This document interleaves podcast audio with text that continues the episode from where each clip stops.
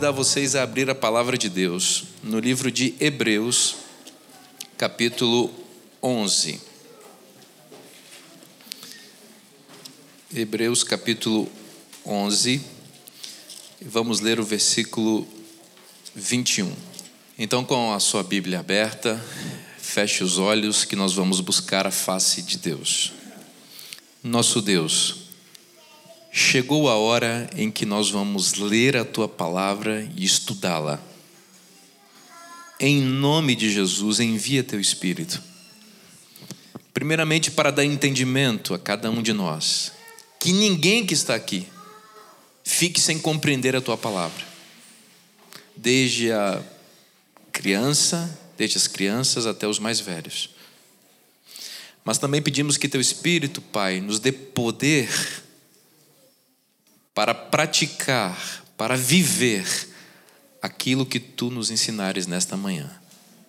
Nós te pedimos essas bênçãos, em nome de Jesus. Amém. Hebreus 11, 21 diz: Pela fé, quando estava para morrer, pela fé, Jacó, quando estava para morrer, abençoou cada um dos filhos de José e, apoiado sobre a extremidade do seu bordão, adorou. Bom, vocês sabem que Hebreus 11 é a galeria da fé. Aqui estão enumerados os mais importantes nomes da história do povo de Deus. E a, as mini biografias aqui retratadas estão recortadas na fé. Então, as histórias aqui, elas têm o pano de fundo da fé as grandes vitórias que esses grandes homens e mulheres tiveram no campo da fé. Aqui, por exemplo, gente como Moisés, para quem o autor da Epístola aos Hebreus, que creio eu seja o apóstolo Paulo, reservou quase dez versículos para falar das grandes vitórias de fé que Moisés viveu. Aqui, gente como Abraão, para quem o apóstolo, autor da epístola, reservou mais de dez versículos para falar das grandes vitórias da fé. E há muitos outros. Você sabe que Jacó faz parte de uma linhagem de homens extraordinários que a Bíblia apresenta a história. Ele é um dos três principais patriarcas da nação de Israel e é de fato o pai fundador daquela nação, porque é, são os filhos dele que são os líderes das doze tribos do reino que viria a ter o seu próprio nome, o reino de Israel, o nome que ele recebeu do próprio Deus. Por que, que eu estou dizendo isso para você? Porque Jacó é sem dúvida um herói da fé e ele, obviamente, está aqui neste capítulo. Ocorre que há um detalhe que eu queria chamar a sua atenção a respeito de Jacó neste capítulo. É que o apóstolo Paulo reservou apenas um versículo para falar de Jacó. Como eu disse, para Moisés, quase dez versículos, para Abraão, mais de dez, mas para Jacó, apenas um. Então, partindo dessa premissa, eu pensei: bom, se é apenas um versículo, apenas uma história de fé para Jacó, essa deve ser a mais importante história de fé que Jacó viveu. Esse é o momento máximo da vida espiritual de Jacó. Então eu preciso olhar esse versículo com um pouco mais de atenção para saber o que, que o apóstolo Paulo entendeu, à luz do Espírito Santo, ser a mais impactante e poderosa história de fé que um dos mais eminentes nomes da história do povo de Deus, Jacó, viveu. E é de fato isso. E eu quero convidar você a ler de novo o versículo 21 para você ver o que foi para o apóstolo Paulo, guiado pelo Espírito Santo, a mais importante história de fé que Jacó viveu. Pela fé, Jacó, quando estava para morrer, abençoou cada um dos seus filhos, cada um dos filhos de José, e apoiado sob a extremidade do seu bordão, adorou. Eu confesso para vocês que quando eu li esse versículo com essa perspectiva, eu quase me frustrei. Porque eu pensei, onde está o drama da fé de um homem idoso abençoando dois netinhos segurando em um cajado? Nós estamos falando do homem que lutou com Deus e venceu. Nós estamos falando do homem que é pai das doze tribos de Israel. não haveria outra história marcante de fé para o apóstolo destacar aqui e dizer: olha, pela fé esse homem viveu isso aqui. Onde está a lógica da fé por trás dessa história? Eu quero dizer para você uma coisa óbvia: o Espírito Santo não erra, e por não errar, eu estou convicto, convencido de que esta é de fato a maior experiência de fé que Jacó viveu. Velhinho, segurando um cajado, abençoando os dois netinhos. Sabe por quê? Sabe por que esta é a mais importante história de fé que Jacó viveu? Porque foi aqui, porque foi aqui, neste momento, que Jacó venceu o pior inimigo da vida, inimigo contra o qual ele lutou toda a existência, mas só quando estava idoso, prestes a morrer, que ele venceu e teve a maior vitória espiritual da vida. Sabe que inimigo é esse? Um inimigo que talvez não seja muito comum aqui nesta região, mas por onde eu ando tem muita gente sofrendo esse problema. Olhando para vocês assim, eu acho que nenhum de vocês tem esse problema. Mas lá de onde eu venho, muita gente tem esse problema. O problema que Jacó tinha: ansiedade. Você conhece alguém ansioso? Não olha para o lado, nem cutuque ninguém agora, né? Nem olhe no espelho, né? Esse era o problema de Jacó. Você acha que eu estou forçando? Veja o que diz Ellen G. White, por exemplo, no livro Patriarcas e Profetas, na página 121, sobre Jacó. Jacó pensava sempre mais no presente. Jacó pensava sempre mais no futuro do que no presente. Você quer uma descrição mais sintética e mais perfeita de uma pessoa ansiosa? Ansiosos pensam mais no futuro do que no presente. Em geral, ansiosos vivem o futuro em lugar do presente. Bom, mas não é só por isso. Eu quero que você abra sua Bíblia em Gênesis capítulo 25 e que você siga comigo aqui pela trajetória de vida de Jacó, aliás, antes de ele nascer. Você sabe que Jacó, ele é filho de Isaac e de Rebeca. Rebeca não podia ter filhos, e um dia o anjo do Senhor apareceu a Rebeca e disse que ela teria não só um filho, mas teria dois filhos. E que aconteceria uma coisa extraordinária, diferente com ela e os filhos dela. Ela teria dois filhos gêmeos, mas contrariando a lógica do tempo e da cultura em que eles viviam, o filho que nascesse depois seria considerado mais importante que o filho que nascesse primeiro. O filho que nascesse depois seria o primogênito, em termos de bênçãos, e, os, e o que nascesse primeiro não, o que nascesse depois sim. Bom, então ela recebeu essa notícia, foi uma notícia boa, mas a notícia boa estava acompanhada de uma preocupaçãozinha. O meu segundo filho esse sim que deve receber a bênção da primogenitura. Então nasceram Esaú e Jacó. E é possível que essa senhora, Rebeca, tenha educado essas crianças, especialmente o que nasceu depois, cujo nome era Jacó, com essa informação: Olha, meu filho, você nasceu depois, mas no futuro quem vai ser o primogênito será você.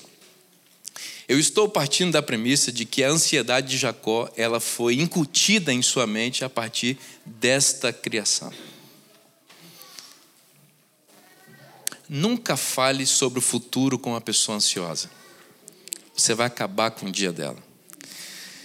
Tem uma coisa, uma bomba para falar para você, hein?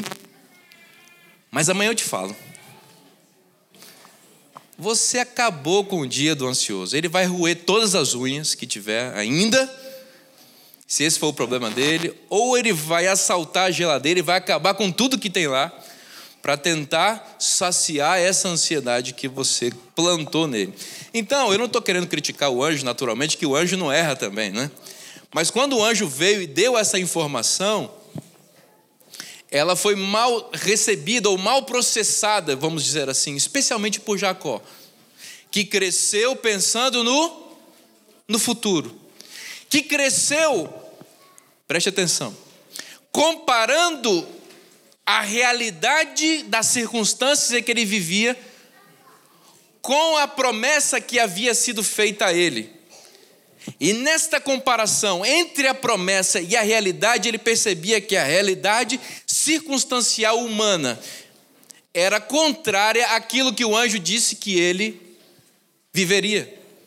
Em outras palavras, para o pai dele, o dono material das bênçãos da primogenitura, quem era o primogênito? Esaú. Esaú. E o pai estava dando todas as pistas e todos os sinais e todas as indicações que quando ele estivesse para morrer, quem receberia a bênção? Esaú. Então Jacó vivia entre o mundo de Deus e o mundo dos homens e estava inclinado a pensar que o mundo dos homens era mais forte do que o mundo de Deus e que a realidade humana tornava as promessas de Deus uma utopia. Não é bem assim que muitas vezes a gente vive? Entre o mundo de Deus e o mundo dos homens? Deus faz promessas espetaculares para nós, mas quando nós nos defrontamos com as realidades da vida, somos levados a acreditar por tentação satânica e também por ansiedade e, e, aqui eu quero falar da ansiedade sob a perspectiva teológica, não psiquiátrica nem psicológica. Por favor, eu respeito muito esses campos, mas estou falando da ansiedade do ponto de vista teológico, que é aquela ansiedade que duvida de que Deus possa ter capacidade para fazer aquilo que ele prometeu. É aquela ansiedade que confronta as promessas de Deus com a realidade e diz: Isso não vai acontecer. Porque a realidade humana é muito distante disso que está sendo dito. Você sabe que a ansiedade é parecida com a fé. Porque, segundo o próprio autor de Hebreus, a fé também tem que ver com o futuro. Diz o, o apóstolo: a fé é a certeza das coisas que se esperam, que não se veem. Então a fé tem que ver com coisas que se esperam, e as coisas que se esperam estão aonde? No futuro. Então, fé é uma coisa que também lida com o futuro. Ansiedade também. Então, eu parafrasearia esse texto. Parafrasearia não. Eu faria uma paródia desse texto de Hebreus 11, versículo 6, dizendo que a ansiedade é a incerteza a respeito das coisas que se esperam. Então, a ansiedade e a fé, elas são parecidas, mas são diferentes no sentido de que Parecidas porque as duas lidam com o futuro. E diferentes ou completamente diferentes, porque a fé é a certeza do cumprimento das promessas de Deus. Ainda que elas pareçam estranhas, longas e demoradas, a ansiedade é a completa incerteza e dúvida de que Deus possa cumprir aquilo que Ele, ele prometeu. Veja o que a ansiedade faz com a pessoa. A ansiedade consome a pessoa. A ansiedade corrói relacionamentos. A ansiedade, ao nos tirar do presente e nos reportar para um futuro que parece sempre uma miragem, que toda vez que a gente chega nele, ele parece se projetar para frente, a ansiedade destrói nossa vida, nosso íntimo, nosso ser, destrói nosso relacionamento com Deus, porque nos faz descrer dele e também corrompe as nossas relações humanas. Vou te dar um exemplo na vida de Jacó no capítulo 25 ainda, de Gênesis. Veja o que, que aconteceu aqui. É uma história bem conhecida no versículo. A partir do versículo 31. Deixa eu ver se eu estou correto aqui. Gênesis 25, 27. É, é a situação da venda da primogenitura. Você lembra o que aconteceu ali, né? Os dois filhos estavam grandinhos e Esaú, enchendo o pai Isaac de orgulho, se tornou caçador e um dia estava caçando. E demorou e estava voltando cheio de fome. E Jacó, que era um indivíduo mais caseiro, havia aprendido a cozinhar com a mãe e havia feito um cozinhado de lentilhas. E o Esaú, voltando cheio de fome para casa, sentiu o cheiro da lentilha. Tem gente que se vende por pouco, né? Se fosse assim um. Uma picanha de carne vegetal, não? Peguei vocês agora, né? Ou um pudim de leite condensado de soja, hein? Sem açúcar. A gente entenderia, não? Mas o indivíduo se vender por lentilhas, eu, eu acho que não. Se fosse depender de lentilhas, eu continuaria para sempre com a minha primogenitura. Eu tenho que ter cuidado de falar essas coisas, porque eu vou almoçar na casa de alguém hoje. Vai que tem lentilha lá, né? Eu como, tá? Eu como. Mas eu não venderia primogenitura nem por nada. Muito menos por, por lentilha. Mas o ponto aqui não é esse. Vocês pararam para pensar? Vocês pararam para pensar que Jacó, que nessa história é o, é o, é o mocinho, mas eu vou retratá-lo como o vilão aqui. Conseguiu enxergar primogenitura num prato de lentilhas? O que que tem a ver? Me explica. O que que tem a ver lentilha com primogenitura? Não tem nada a ver. Onde estava escrito que alguém pode vender uma primogenitura com um prato de lentilhas? Mas é isso que a ansiedade faz com uma pessoa, ela deturpa a nossa visão e faz a gente enxergar em tudo o objeto do nosso desejo. Ela faz inclusive com que nós nos relacionemos com as pessoas como se as pessoas fossem degraus para que nós possamos subir e alcançar aquilo que a gente espera. A ansiedade tem essa capacidade de destruir coisas boas. Coisas corriqueiras, coisas cotidianas, inclusive. Existe alguma coisa mais cotidiana de que um irmão pedindo comida para o outro? A gente cresce pedindo merenda do irmão na escola. Metadinha, já brincaram disso? A gente vive crescendo, a gente cresce com essas coisas. E ninguém fica pensando em primogenitura ou coisas diferentes. Mas o ansioso, pecaminoso, viciado, viciado na incredulidade, como era Jacó, conseguiu enxergar nesta questão cotidiana da vida. Pedir, um irmão pedindo comida para ele. Aquilo que ele esperava que acontecesse na vida. Entende o que eu quero dizer? A ansiedade faz isso com a vida da gente. Por exemplo, Deus criou a fome. A ansiedade diabólica criou a glutonaria. Foi Deus que colocou a fome em você. Daqui a pouco você quer ir embora. É Deus que colocou isso em você. Cuidado para o diabo não te atrapalhar também com ela. Você prestar atenção no sermão. Mas foi Deus que colocou a fome em você. Deus criou o sexo. É uma benção o sexo. Nós estamos aqui por causa disso. Tem gente que tem problema com sexo. Sexo é sagrado. Você já parou para pensar que o sexo. A gente tem até medo de falar essa palavra, né? Às vezes. Fala até mais baixo, né? Mas o sexo foi criado por Deus. E é um dos únicos atributos que o homem tem em que ele se parece com Deus, como Criador. Homem e mulher se tornam parecidos com Deus na sexualidade porque reproduzem o ato criativo de Deus. Isso é sagrado. Foi Deus que fez. Mas o diabo, com a ansiedade instalada em alguns, transforma sexo em perversão e em vício. E o diabo usa dessa instrumentalidade para destruir ou para distorcer a imagem criadora de Deus no homem.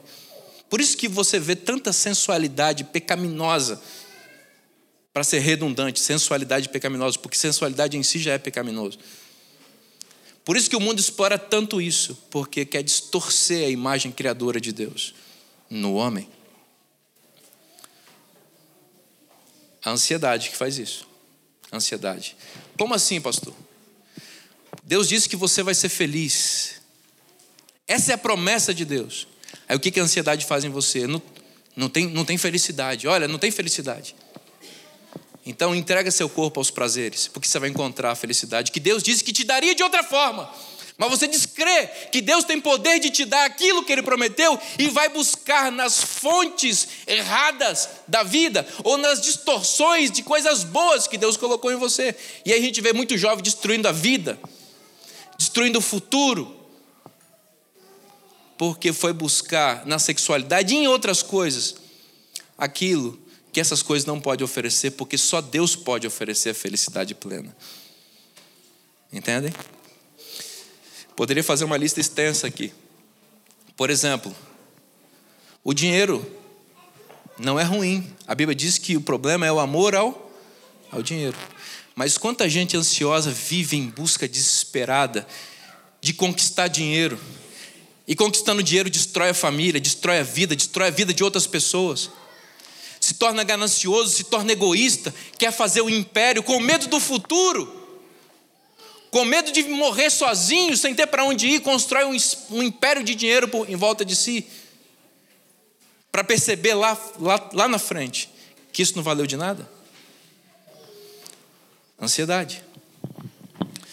Jacó viu primogenitura em lentilha, e tem gente que vê bênção em perversão, em egoísmo, em ganância.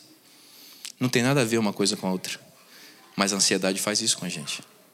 A ansiedade é uma lente que distorce a realidade. Nós enxergamos a vida toda distorcida por meio da ansiedade e nós precisamos nos livrar dela. Bom, você quer ver o que Ellen White comenta sobre esse lance de Jacó vender a primogenitura no livro Patriarcas e Profetas, na página 122? Ela diz o seguinte: preste atenção. Dia e noite o assunto da, o assunto da primogenitura, perdão, ocupava os pensamentos de Jacó, até que se tornou o interesse absorvente de sua vida. Na linguagem de hoje seria assim: Jacó se tornou um obcecado. Ele não conseguia pensar em mais nada, só pensava em primogenitura. E ele enxergava primogenitura em tudo que ele via, inclusive em prato de de lentilha. Cuidado. Cuidado para não enxergar bênção em maldição. Para não enxergar vitória em derrota. Para não enxergar céu no inferno. Tem muita gente enganado, achando que o caminho que está seguindo é caminho de bênção, mas é caminho de morte. É caminho de vida, mas é caminho de morte. Porque está cegado pela ansiedade. Bom, Veja o que a ansiedade faz mais com uma pessoa, capítulo 27 de Gênesis. Chegou o grande dia em que o pai Isaac ia compartilhar a bênção da primogenitura e confirmando todos os temores de Jacó, a bênção da primogenitura cairia, recairia sobre quem? Esaú. O pai mandou chamar Esaú, o filho mais velho. O pai já estava idoso e praticamente cego e chamou o filho, pediu para o filho preparar um guisado para ele, um churrasco, um churrasco sacrificial, porque era assim que os patriarcas comiam carne, sacrificalmente, não com glutonaria, porque ali haveria um sacrifício, aquele sacrifício seria comido, esse, esse é o contexto, o sacrifício seria comido, e com base naquele sacrifício, o patriarca compartilharia a bênção da primogenitura para o seu filho mais velho. Bom, a mãe ouviu a conversa. Lembra da ansiosa lá do início, aquela que injetou o vírus da ansiedade no filho? A mãe ouviu a conversa. Enquanto o filho mais velho saiu para preparar o guisado, deve ter ido longe, né? A mãe disse: Meu filho, tem um animal ali perto. Vai ali e pega Jacó. Jacó, pega ali. Para quê, mãe? Porque eu vou fazer um guisado do jeito que seu pai gosta. E você vai se passar por Esaú e você vai receber a bênção no lugar dele. Mãe, faz o que eu estou mandando. Era aquelas mulheres. Faz o que eu estou falando. Mãe, mas o meu irmão é peludo. Fica tranquilo que eu já pensei nisso também. Eu vou, o mesmo animal tem pelo, eu vou botar o pelo do animal em você. Eu conheço seu pai, meu filho. Não vai nem perceber. Ó, oh, muitos anos com ele. Mãe, mas minha voz é diferente. Fala grosso. Eu estou presumindo porque Esaú seja um pouco mais peludo, com um pouco mais de hormônio masculino, provavelmente tinha uma voz um pouco mais. Fala mais grosso. É tudo, é tudo conjectura isso aqui, tá? Mas o fato é que ele entrou na conversa da mãe. E ele foi até a tenda do seu pai, que estava preparado para abençoar Esaú. E veja, eu quero que você leia comigo o capítulo 27, versículo 18. Jacó foi a seu pai e disse: Meu pai. Ele respondeu: Fala. E aqui uma pausa e preste atenção no que eu vou te dizer. A pergunta que, Isaac fez para Jacó, segundo alguns psicólogos, é a pergunta mais difícil da vida. Algumas pessoas, segundo esses, esses psicólogos, com os quais eu concordo, tiram a própria vida quando respondem sinceramente essa pergunta, a pergunta que o pai fez para ele. Algumas pessoas fogem como o diabo foge da cruz, para usar uma expressão conhecida. Desta pergunta, ou da resposta a essa pergunta. E a pergunta que o pai fez para ele foi: Quem és tu, meu filho? A pergunta é: quem é você? Eu imagino um calafrio perpassando todo o corpo de Jacó. Quem sou eu? Jacó era um enganador. Naquele momento estava travestido de Esaú. Estava vestindo uma máscara forjada por sua mentira ansiosa escondido atrás de uma inverdade. Lá estava no fundo da existência um homem em busca de primogenitura, em busca de uma promessa que julgava que Deus não tinha capacidade de cumprir, dando um jeitinho para ajudar a Deus. A resposta dele para o pai. O pai perguntou: Quem és tu, meu filho? E ele respondeu, versículo 19: Sou Esaú, teu primogênito. Veja o que a ansiedade faz com a pessoa. Forja máscaras atrás das quais nós nos escondemos, para esconder quem de fato nós somos, porque julgamos que do jeito que somos, nunca seremos felizes, precisamos ser outra pessoa. Precisamos de uma personalidade diferente da nossa. Precisamos de uma história de vida, de uma família diferente da nossa. Precisamos de uma cor de pele diferente da nossa. Precisamos de um desenho corporal diferente do nosso, porque com esse corpo não dá para ser feliz. Felizes são aqueles artistas da televisão com aqueles corpos esculturais.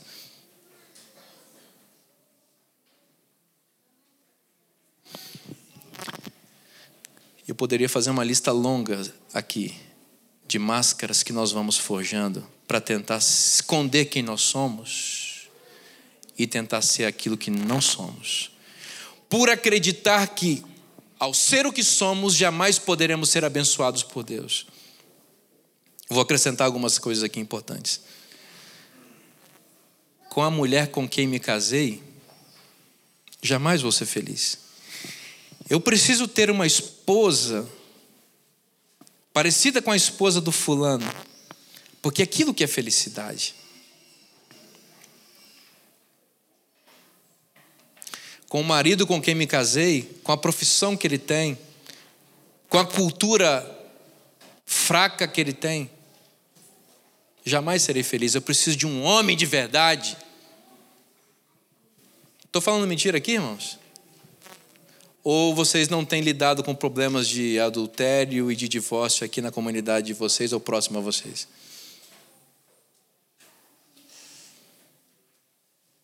Sou Esaú. Ele respondeu. Jacó respondeu.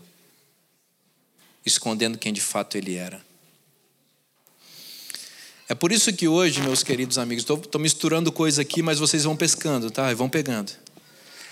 Nada contra mas eu estou trabalhando o espírito da coisa. As academias estão cheias. Vocês já perceberam como a academia virou um negócio espetacular hoje em dia?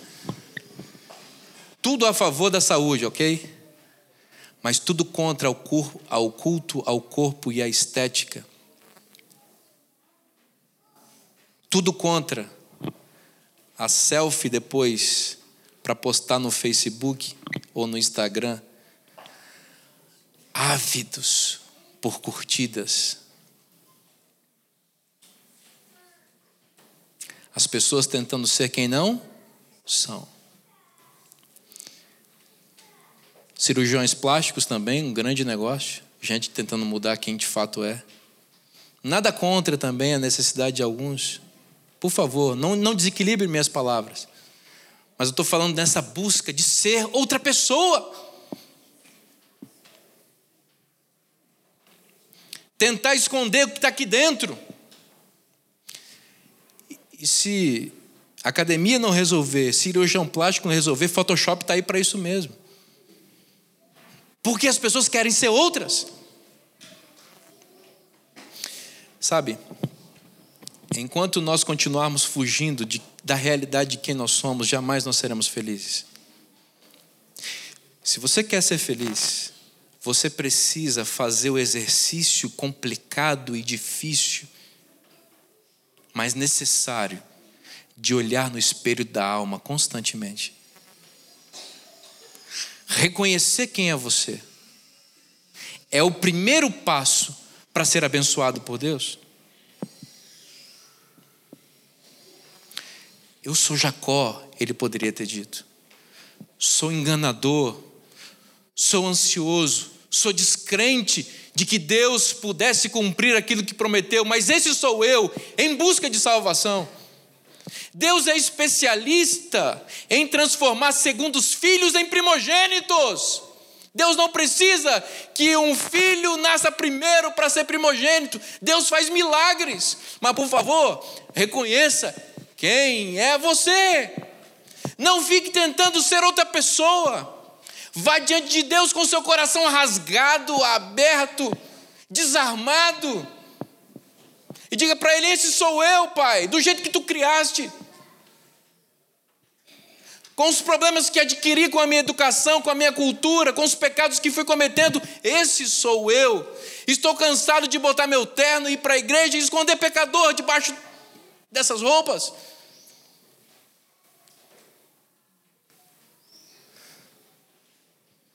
Pai, esse aqui sou eu. Mas o Senhor prometeu que, a despeito de quem eu sou, a despeito da minha formação, do meu corpo, da minha mente, das minhas emoções, da minha cultura ou falta dela, eu seria abençoado, então cumpre a sua promessa na minha vida. Mas ele resolveu falar o que? Eu sou? Eu sou Esaú. Bom, isso deu um embrólio tremendo, porque depois da bênção que ele recebeu por engano, o irmão mais velho chegou, reclamou a bênção e não tinha mais bênção para ele, porque ele era, não era merecedor também. Que famíliazinha, não? Essa era a família do, do Jacó. E o menino teve que fugir e foi embora. E no final da trajetória dele, ele estava no ápice da sua ansiedade. Ele teve que ir para a casa dos seus parentes, os parentes da sua mãe. E veja o que aconteceu no capítulo 29. Veja o que a ansiedade faz com uma pessoa também aqui. Falei com vocês que Jacó era ansioso, vocês não estavam acreditando, né? Olha quanta coisa de ansiedade tem aqui na história de Jacó.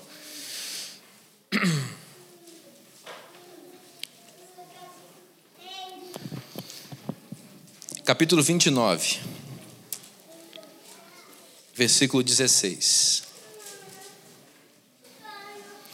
A gente precisa estudar a Bíblia em, é, lendo as entrelinhas e entendendo o que, que a Bíblia está ensinando por trás de pequenas frases.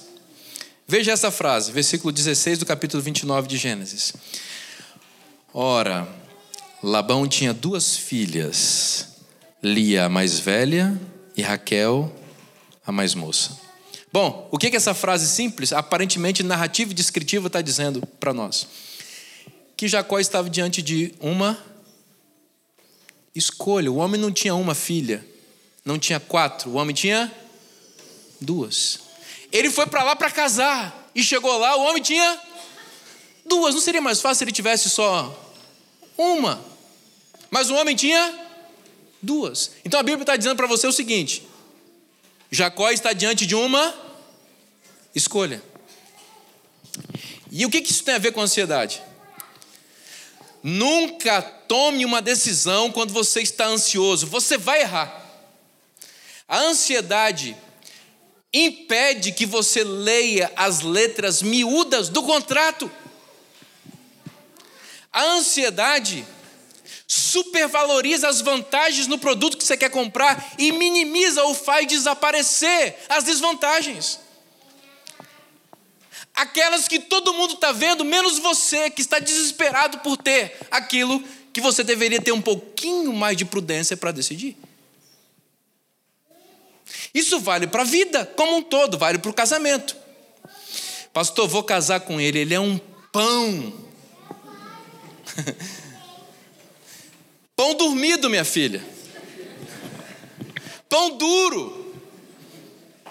Você não está vendo, seu pai já viu. Sua mãe já viu. O pastor da igreja já viu, só você não vê. Por que você não vê? Porque você está ansiosa em busca de uma felicidade, está projetando em alguém que aparentemente tem características que só você acha que tem. A felicidade que Deus vai te dar de outra forma se você souber esperar. Pastor, preciso comprar esse carro. Veja, eu com esse carro. Todo mundo vai olhar para mim e vai dizer: Nossa, como fulano é respeitável. Quem disse que respeito está associado com carro, meu irmão? Respeito está associado com personalidade, com caráter, com honestidade. Não com dívida que você vai contrair para comprar uma coisa que você pode ter sem a dívida. E pode ter de verdade. Você está entendendo o que eu estou falando? Nada contra, compra, compra, nada contra comprar carro bonito. Mas entenda o que eu quero dizer. Isso vale para roupa. Isso vale para a casa que você está construindo ou comprando. Isso vale para a faculdade que você está fazendo, para a pós-graduação que você quer fazer, o doutorado que você já fez. Diz o Salomão que tudo isso é o quê? Vaidade. Correr atrás do vento. Não que nós não tenhamos que crescer e progredir nessas coisas, mas a questão é por que nós fazemos isso? Jacó estava diante de uma escolha. Para piorar, ou melhor, para facilitar a escolha de Jacó. Agora vamos facilitar a escolha dele. Versículo 17. Lembra? O homem tinha duas filhas. A mais velha, Raquel. Lia mais velha, Raquel mais moça. Versículo 17. Lia tinha os olhos baços, porém Raquel era formosa de porte e de semblante. Pô, pastor, agora facilitou. Pastor, agora eu já sei tinha duas filhas, mas uma tinha olhos baços. Eu nem sei o que é, que é baço, mas deve ser coisa ruim. É, deve ser uma coisa ruim. Olho menor, uma enfermidade, ou então, será que ela era estrábica? E a outra, pastor? A outra, meu irmão? A outra, olha a descrição da outra. Era formosa de porte e de semblante. Como é que você traduziria essa descrição na linguagem de hoje com muito cuidado que você está na igreja? Não traduz então. Não traduz. Formosa de porte, corpo bonito e rosto bonito. Quer mais? O homem achou o tesouro. Ele estava vindo, né, no deserto. Ele estava vindo da casa do pai dele, fugindo do irmão dele com ansiedade lá no lá no céu, né? Aí ele olhou assim e disse: Meu Deus. Ela estava do lado de um poço assim, ele falou: é, é, é nesse poço que eu vou amarrar meu camelo. É aqui mesmo. Ele não quis saber se a menina era cristã. Ele não quis saber se a menina era honesta, se era fiel, se gostava de trabalhar. Não quis saber de nada ele só viu corpo e rosto. Entenderam o que a ansiedade faz com a pessoa? Ele só viu corpo e rosto. Vocês conhecem gente que toma decisão para se casar assim, não? Não, não fale muito agora, mas só pensa. Conhece não? corpo e rosto. Para homens e para mulheres, tá? É assim que a gente toma a decisão para se casar, gente? Olhando corpo e rosto? Apenas? Cuidado. A ansiedade aciona critérios carnais na hora da escolha. Vocês ouviram o que eu falei? Vou repetir. Cuidado. A ansiedade aciona critérios carnais na hora da escolha. Nós tomamos decisões todo dia e várias vezes ao dia. Ansiosamente, nós tomamos decisões na carne e depois colhemos o prejuízo dessas escolhas. Deixa eu falar um pouquinho sobre as duas aqui. Bom, primeira coisa sobre Raquel. Jacó não quis saber, mas Raquel tinha um grave problema de pegar aquilo que não lhe pertencia. Você já parou pensar nisso não? Que quando, por exemplo, o Jacó e a família, juntamente com ela, tiveram que fugir de Labão, ela roubou, essa é expressão que a Bíblia usa, os ídolos do lar. Não ela pegou para depois devolver. A Bíblia diz que ela roubou. Ele casou com uma ladra e não sabia. Olha.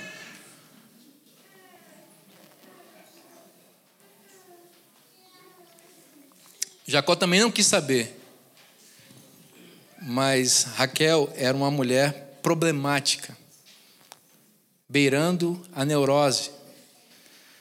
Por exemplo, a Bíblia diz que quando ela descobriu que não podia ter filhos, ao contrário de sua irmã, ela criou um inferno dentro de casa. É bom casar com gente assim? Mas ele não percebeu isso antes. Essas coisas a gente percebe no namoro, sabia? Namoro existe para isso, meus irmãozinhos que não se casaram. Para você saber com quem você está lidando. Mas aí o namoro às vezes é usado só para fazer coisinhas que não pode fazer no namoro. E essas coisinhas excitam a sua mente e impedem você de enxergar as coisas essenciais da vida. Depois você se casa errado e se arrepende e depois quer se separar e não pode mais. Vai ficar com ela. Você está entendendo o que eu estou falando?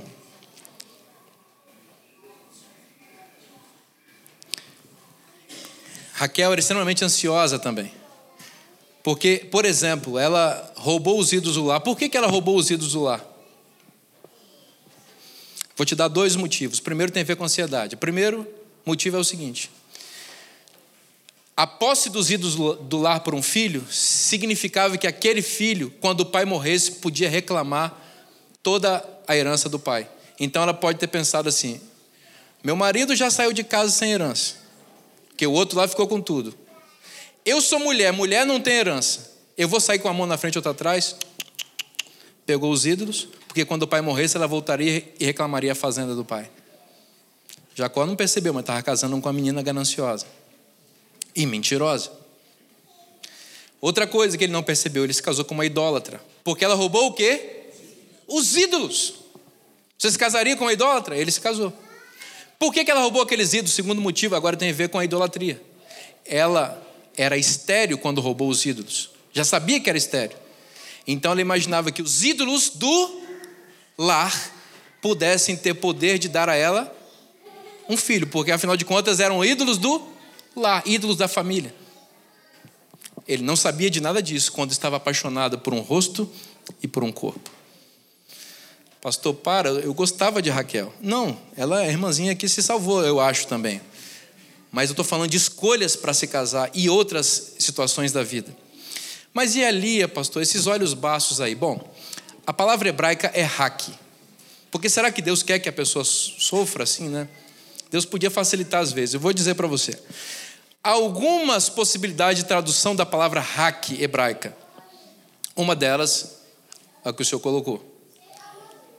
Mas há outras possibilidades e que eu estou é, mais pendido a acreditar nelas. Inclusive a Bíblia, nova tradução na linguagem de hoje, traduz essa expressão, aqueles que têm podem olhar, que os olhos de Lia eram olhos Aí está falando belo na mensagem. Aqui na mensagem, belo, isso?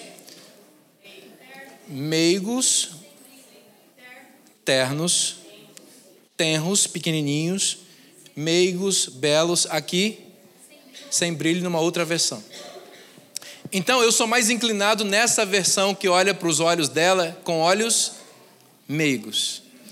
Jacó, Jacó estava diante de uma menininha que olhava assim, ó. Olhos puros. Por inferência, a irmãzinha dela devia olhar assim, ó. Cuidado com essas que olham com o olho atravessado, meu irmão. Elas, vão, elas atravessam corações. Deu até poesia isso aqui, não? Cuidado. A Lia era aquela menininha feita para casar com o pastor. Toda igreja tem uma dessa, não tem? Aquela menina que você olha assim, mas ela nasceu para ser esposa de pastor.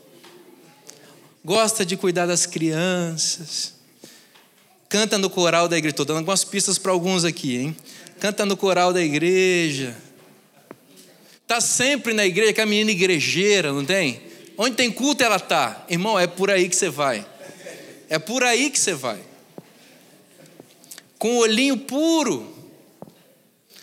Mas a ansiedade aciona critérios carnais. Ele quis quem? Rosto e corpo. Rosto e corpo. Vou te dar um último argumento, já me demorei demais nisso aqui.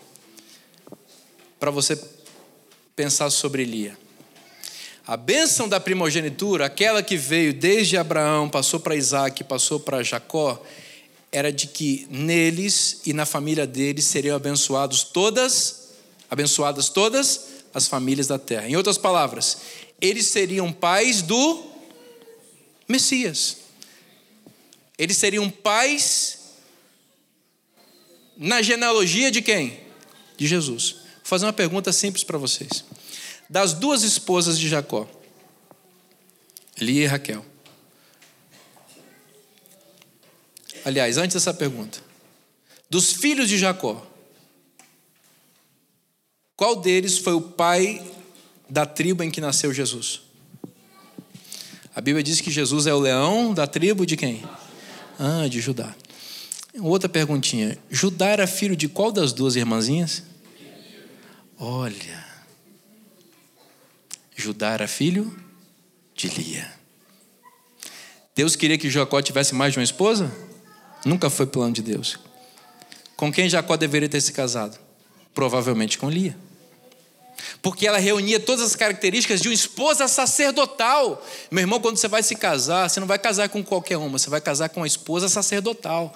Uma mulher que possa compor seu sacerdócio. E você, minha irmãzinha, quando vai casar, você não vai casar com qualquer um. Não é com pão. Você vai casar com um sacerdote. Entende? É com sacerdote que você vai casar.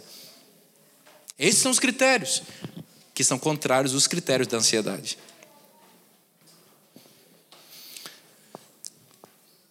Pastor, mas a Raquel foi mãe de José. José foi uma bênção. Eu sei.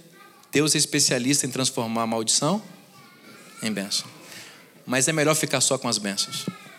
É muito melhor. Bom, eu teria muita coisa para dizer para vocês sobre a ansiedade de Jacó aqui, porque tem muita coisa aqui, tem muita coisa.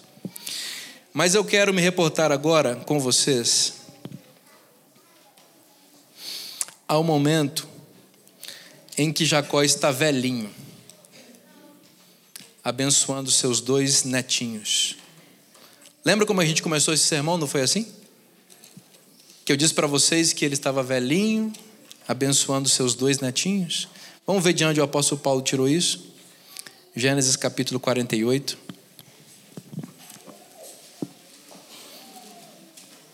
Aqui é o momento em que Jacó está prestes a morrer, ainda lidando com a ansiedade e as suas consequências na vida, porque essa é uma coisa que acompanha a gente e que só sai da gente com milagre. E milagre não escolhe não, o milagre não é resultado das nossas escolhas, mas das escolhas de Deus. E Deus sabe o tempo certo de fazer milagre em nossa vida. No caso de Jacó, ele estava velhinho. Jacó estava velhinho. Vamos ver. O que está acontecendo em Gênesis 48? Ele tinha tido 12 filhos e ele mandou reunir seus 12 filhos. Por quê? Porque ele queria compartilhar com cada um deles uma bênção. Vocês lembram dessa história de bênção, de pai compartilhando bênção? O pai dele fez isso com ele e o avô dele fez isso com o pai dele. Então era o momento de compartilhar a bênção. Fez uma fila e um a um ele foi abençoando. Até que chegou José, aquele que havia sido vendido por pelos irmãos e se tornado governador do Egito. Onde eles estavam naquele momento da benção?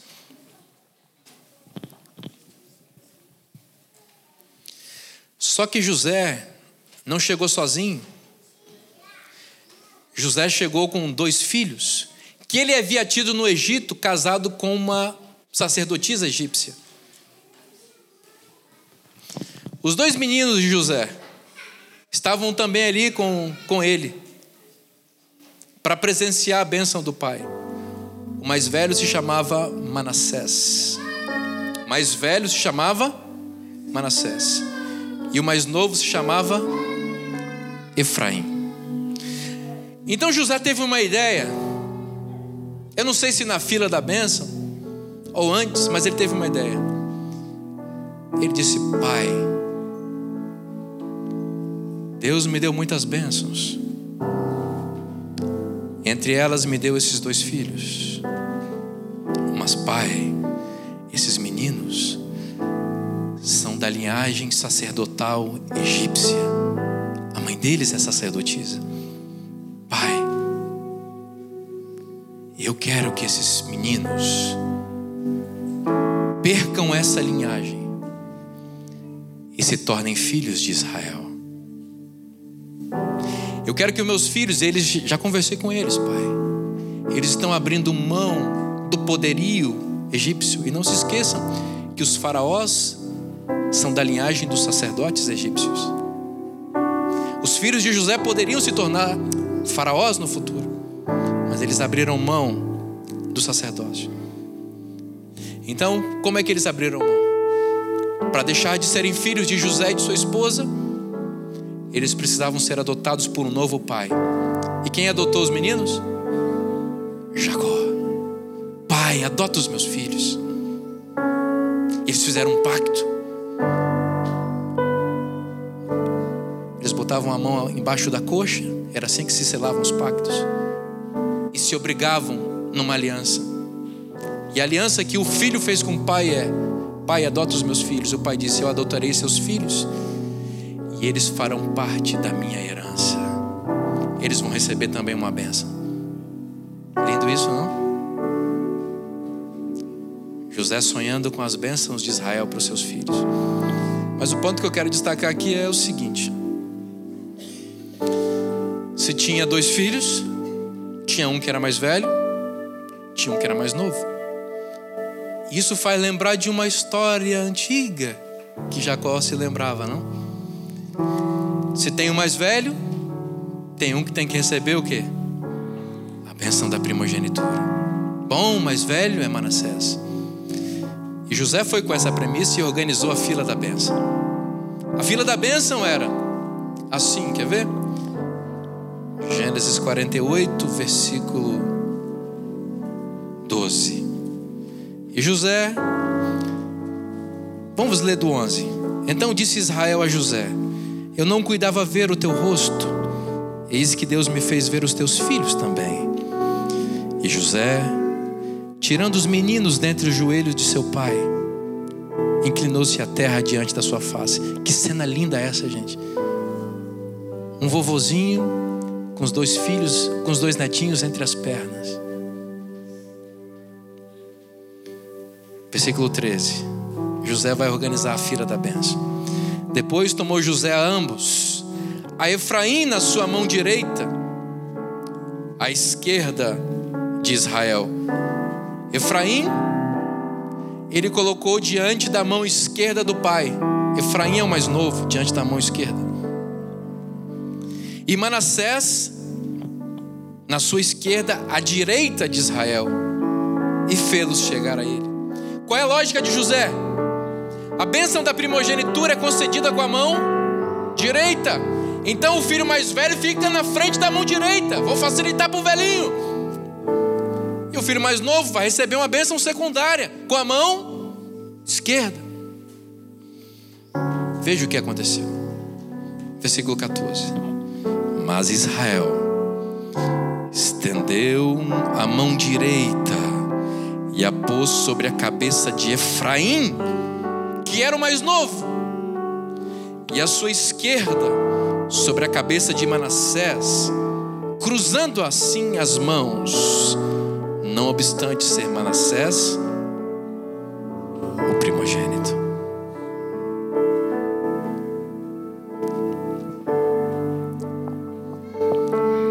Esse foi o momento mais importante da vida de fé de Jacó. Lembra que eu falei para vocês? Pela fé, Jacó abençoou os dois filhos de José, apoiado no seu cajado, e adorou. O momento mais importante da vida desse homem foi isso. Por quê? Porque um filme passou diante dos seus olhos. Era isso que ia acontecer comigo naquele dia. Meu pai? Deus prometeu que eu seria o primogênito, e Ele sempre arruma um jeito de cumprir. Vou explicar para vocês. A bênção patriarcal era dada por manifestação profética, não era da boca para fora que o patriarca dizia as palavras. Ele falava sobre unção do Espírito, movido pelo Espírito, como diz o apóstolo Pedro. Então, quando o velhinho Jacó estendeu as mãos para abençoar os dois netinhos, conforme a ordem da bênção que o filho José havia estabelecido, Deus rompeu a lógica, contrariou as expectativas humanas. Porque para Deus, primogênito não precisa ser primeiro filho.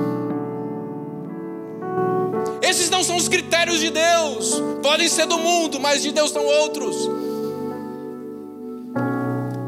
E Deus moveu a mão de Jacó e a fez repousar sobre a cabeça de Efraim, que era o filho mais novo, porque ele era o depositário da bênção da primogenitura. E a bênção secundária foi para Manassés. Jacó pensou: era isso que ia acontecer comigo naquele dia. Por que eu enganei meu pai? Porque nunca mais pude ver a face da minha mãe. Nunca mais ele viu a face da mãe. Porque constituiu uma família altamente disfuncional, com filhos assassinos, adúlteros.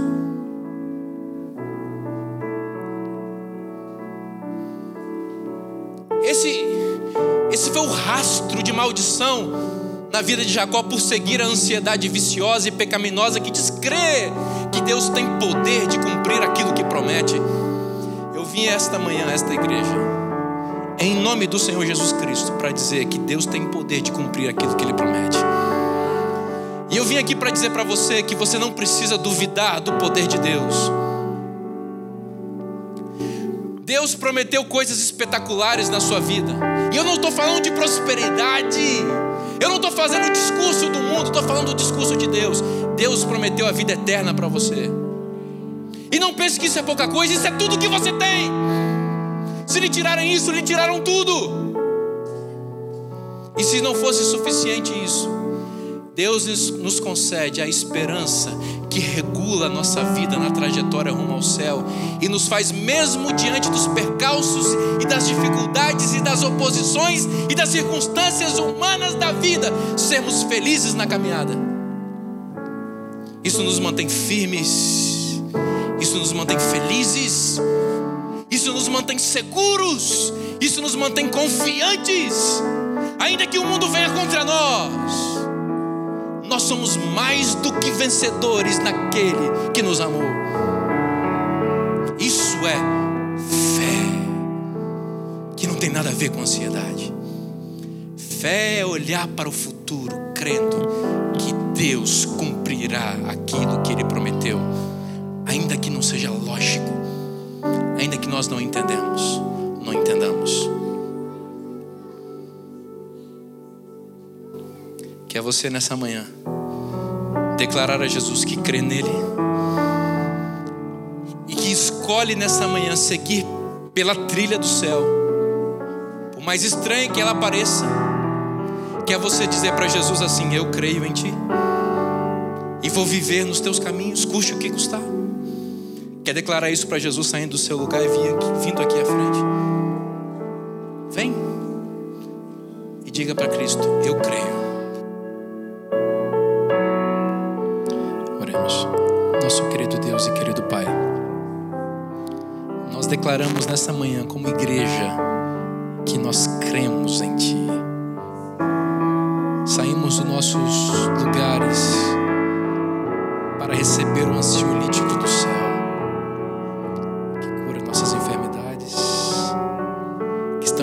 entranhadas no íntimo do nosso ser, que nos machucam, que destrói e corrói nossas famílias,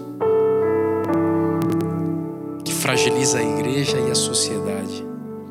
Pai, nos ajude a viver pela fé, crendo em tuas promessas, andando nesse mundo, mas não sendo desse mundo, olhando para o céu com os pés na terra e os olhos lá em cima, certos de que tu tens poder para cumprir aquilo que prometes. Por mais louco, estranho que possa parecer. Aqui a gente nessa manhã diante de dilemas muito sérios na vida. Eu imagino, Pai. Gente que está decidindo se permanece ou não casado. Gente que está em pecado. Mas que entendeu nessa manhã que o pecado vai lhe resultar em morte. Gente que está escolhendo hoje viver ao teu lado. Senhor, é possível que haja pessoas aqui ainda que estejam seduzidas. Pai, tenha misericórdia e visita com poder, com teu espírito essa vida. Abra os olhos e enxergue que tu és a única fonte, Pai, de bênção e de felicidade, e que nada nesse mundo pode suprir essa ânsia de paz e de amor que há em nós, que porque foi tu que colocaste isso e só tu podes preencher. Nós cremos em ti e nos entregamos a ti juntamente com nossas famílias. Em nome de Jesus. Amém. Senhor. Amém.